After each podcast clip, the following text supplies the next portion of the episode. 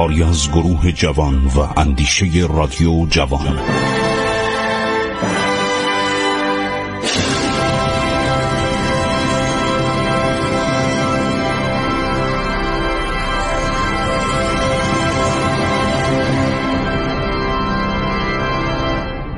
بسم الله الرحمن الرحیم.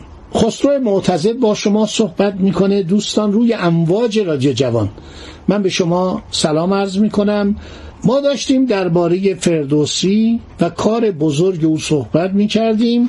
ماجرای زندگی فردوسی رو تمام کردیم. داریم در مورد نقش فردوسی در زنده ماندن زبان پارسی و همینطور تاریخ ایران و آگاهی یافتن نسلهای بعد از تاریخ ایران صحبت می‌کنیم. لطفا ما را همراهی کنید.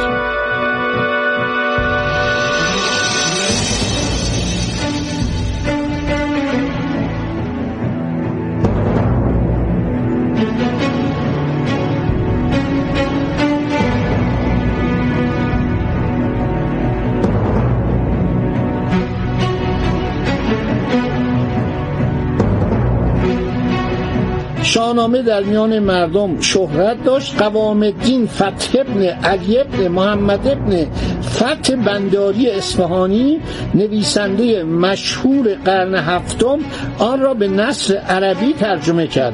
از سال 620 تا 624 قمری به ترجمه شاهنامه به زبان عربی مشغول بود. تاتار علی افندی معروف به کانسو امیر قوری در 916 آن را به نظم ترکی درآورد. مهتینام از عمال دربار پادشاهان آل سامان آن را در سال 1030 به نصر ترکی ترجمه کرد. در زبان گرجی ترجمه های متعدد از تمام آن کتاب یا قسمت های آن فراهم شد. از قرن دوازدهم میلادی به ترجمه آن شروع کردند. ترجمه اردوی شاهنامه به توسط ملا منشی در کلکته در سال 1846 میلادی انتشار یافت. در سال 1313 به مناسبت جشن هزار ساله ترجمه ترکی آذری و ترجمه زبان ترکمنی و ترجمه های ارمنی در ایران و ارمنستان انتشار یافت. در اروپا از نخستین زمانی که محققین اروپایی به ادبیات پارسی پی بردن شهرت فردوسی در همان نخستین قدم ها فراهم شد و از دویست سال پیش تا کنون مقالات و ترجمه های بسیار در ترجمه شاهنامه و در احوال فردوسی به زبانهای گوناگون اروپایی انتشار یافته است شاهنامه تا کنون به زبانهای لاتینی، فرانسه، انگلیسی، آلمانی، روسی، ایتالیایی، سوئدی، مجارستانی، دانمارکی و چک ترجمه شده. داستان رستم و سهراب که شیواترین داستانهای شاهنامه است را چند تن از شعرای معروف اروپا مانند ماتیو آرنولد شاعر انگلیسی و جوکوفسکی شاعر روسی نصب کردند. بسیار از شعرای بسیار مشهور اروپا مانند لامارتین و ویکتور هوگو در فرانسه و گوته و هنری هینه در آلمان در تحت تاثیر سخنان فردوسی واقع شده و در اشعار خود نام و افکار وی را انتشار دادن. به همین جهت هنگامی که جشن هزار ساله ولادت او منعقد شد در سال 1934 یعنی 1313 هجری شمسی در تمام ممالک جهان در این جشن شرکت کردند و نمایندگان بیشتر ملل جهان برای حضور در جشنهای تهران و توس و مشد و شرکت در کنگره ایران شناسان که بدین مناسبت منعقد شد در ایران حاضر شدند. جشن هزار ساله فردوسی یکی از وقایع بزرگ جهان در دوران پیش از جنگ جهانی دوم تلقی شد. خب این می‌بینید نظر دنیا درباره این شخصه. شما هر دانشمند بزرگ هر شاعر هر محقق که می‌بینید گوشه نظری به شاهنامه داره. حالا چرا این شاهنامه چیه؟ محتوا این شاهنامه چیه؟ ببینید در زمان هخامنشیان پادشاهان هخامنشی عادت داشتن که وقایع مهم زمان خود را بر خشت های خام ثبت می‌کردن یعنی روی خشت کتابخانه تخت جمشید کاغذ نداشت. به جای کاغذ روی خشت خام می نوشتن با حروف میخی. جزء ذخایر دربار نگاهداری می شد الان هفتاد هزار لوحه ایران رو در سال 1312 پروفسور هرتسفلد ایشون میگه من در ایران نمی‌تونم بخونم. گفت من اینا رو می‌برم در آمریکا در شیکاگو. و اینا رو ترجمه می‌کنم سر فرصت با کمک سایر کسانی که خط میکی رو می‌تونستن بخونن. و اینها رو برای شما میفرستم. اینا رو به صورت اوراق میفرستم. اصلش هم برمیگردونم. دولت هم اجازه داد. یعنی دولت باید از اینا یک تضمین نامه می‌گرفت. یک به صدا کاری می‌کرد که اینا برگشتن فوری باشه. نه اینکه هفتاد سال. اینا رفته اونجا. سالها اونجا بود و داشتن میخوندن. یک سریش هم اومستد که جزو دانشمندان دانشگاه شیکاگو بوده و دانشگاه سیراکیوز. اینا رو ترجمه کرد. یک کتاب خیلی جالبی در دهه 50 مرحوم دکتر محمد مقدم ترجمه کرد. این کتاب الان تو کتابخانه من هستش. در اینجا چاپ شد. بسیار کتاب خوبی بود و تمام این لوحه ها رو تا اونجایی که می‌تونست البته زیاد نبود. شاید فکر کنه 300 400 لوحه رو داشت. مثلا ما فهمیدیم که در اون زمان ایران به کارگران خودش حقوق می‌داد. ایرانی برده نمی‌رفت تخت جمشید رو درست کنه. در حالی که در چین در دیوار چین که بعد از تخت جمشید درست شد و در اهرام سلاسه مصر که قبل از تخت جمشید چند هزار سال قبل از تخت جمشید درست شد بردگان این کار می‌کردن. برده هم که میمرد بر اثر سختی کار شما مصر اگر تشریف ببرید اگر فلات جیزه برید نزدیک قاهر است. وحشتناکه. این سنگا واقعا اینا رو چطوری بردن بالا؟ با چه زحماتی بردن بالا. چگونه اینا رو روی چوب غلطوندن این سنگا رو آوردن بعد اینا رو با چه نیرویی با تناب بستن بردن و این اهرام رو درست کردن.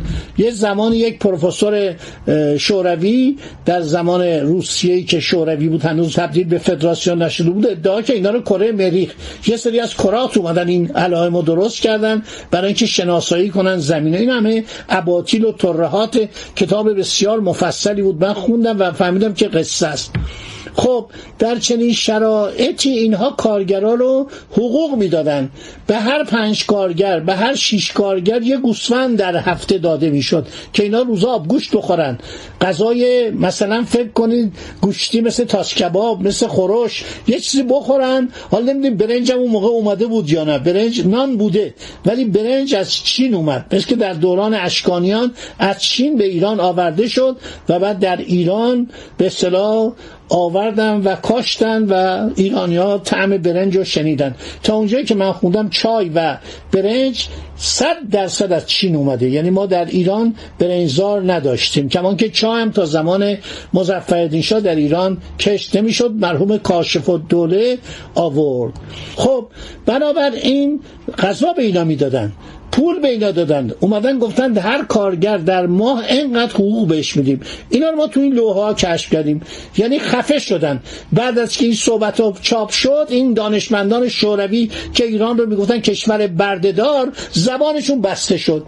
یعنی از 1950 به این طرف که اینها شروع کردن اینا رو منتشر کردن در 1970 71 اینا دیگه چاپ شد به صورت کتاب در اومد.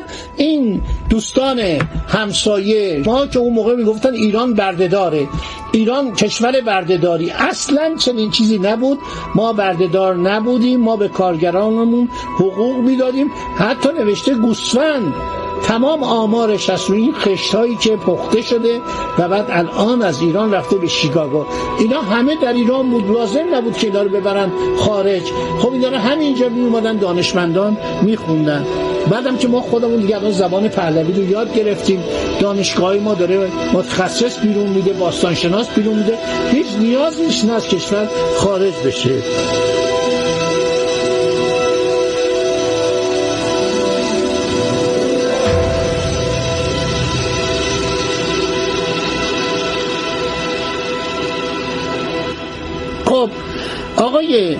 فردوسی کار بزرگی کرد. یعنی کار بزرگش این بود که تاریخ ایران رو به نصف کرد. پادشاهان هخامنشی عرض کردم که وقایع مهم زمان خود را بر های خام ثبت می کردن جز به ذخایر دربار خود نگاه می داشتن.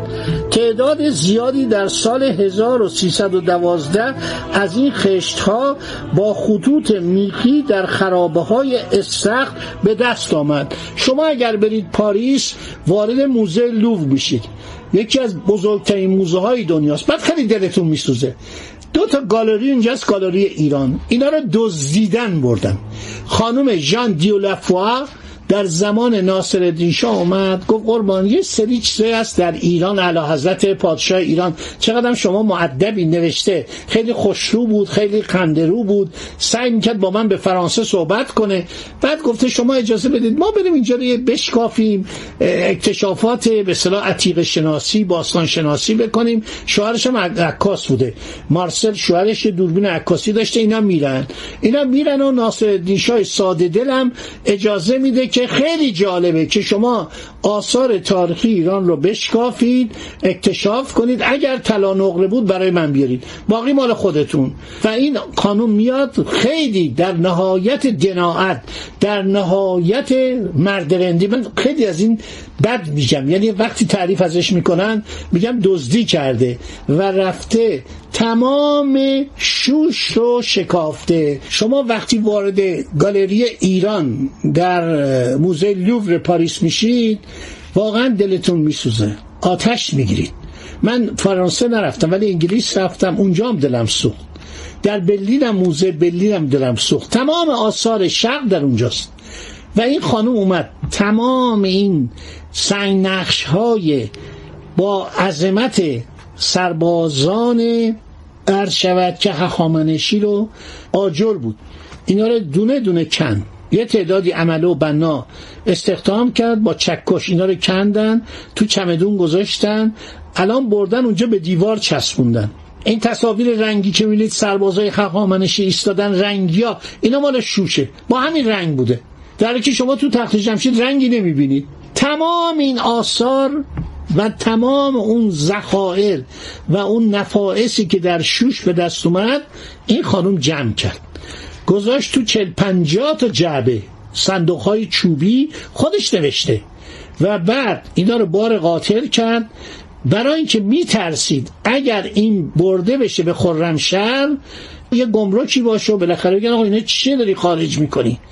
در نهایت نامردی یعنی در نهایت بیغیرتی و ناجوانمردی و خیانت و دناعت و سرقت.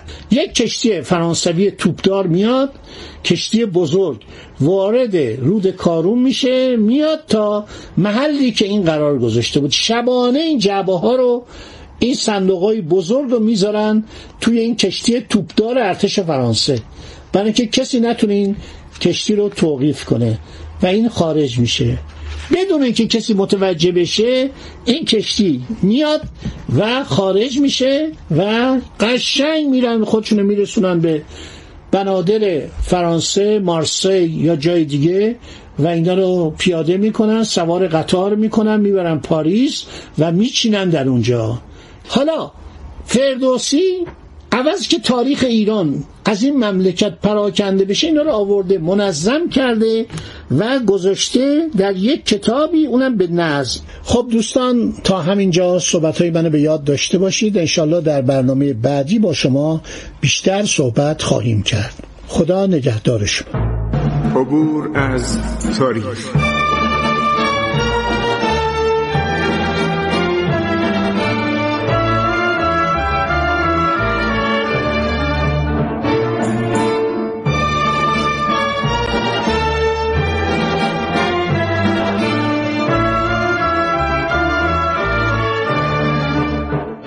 ایران با شکوه. 2800 سال تاریخ. سرگذشت ایران ما به روایت خسرو معتزد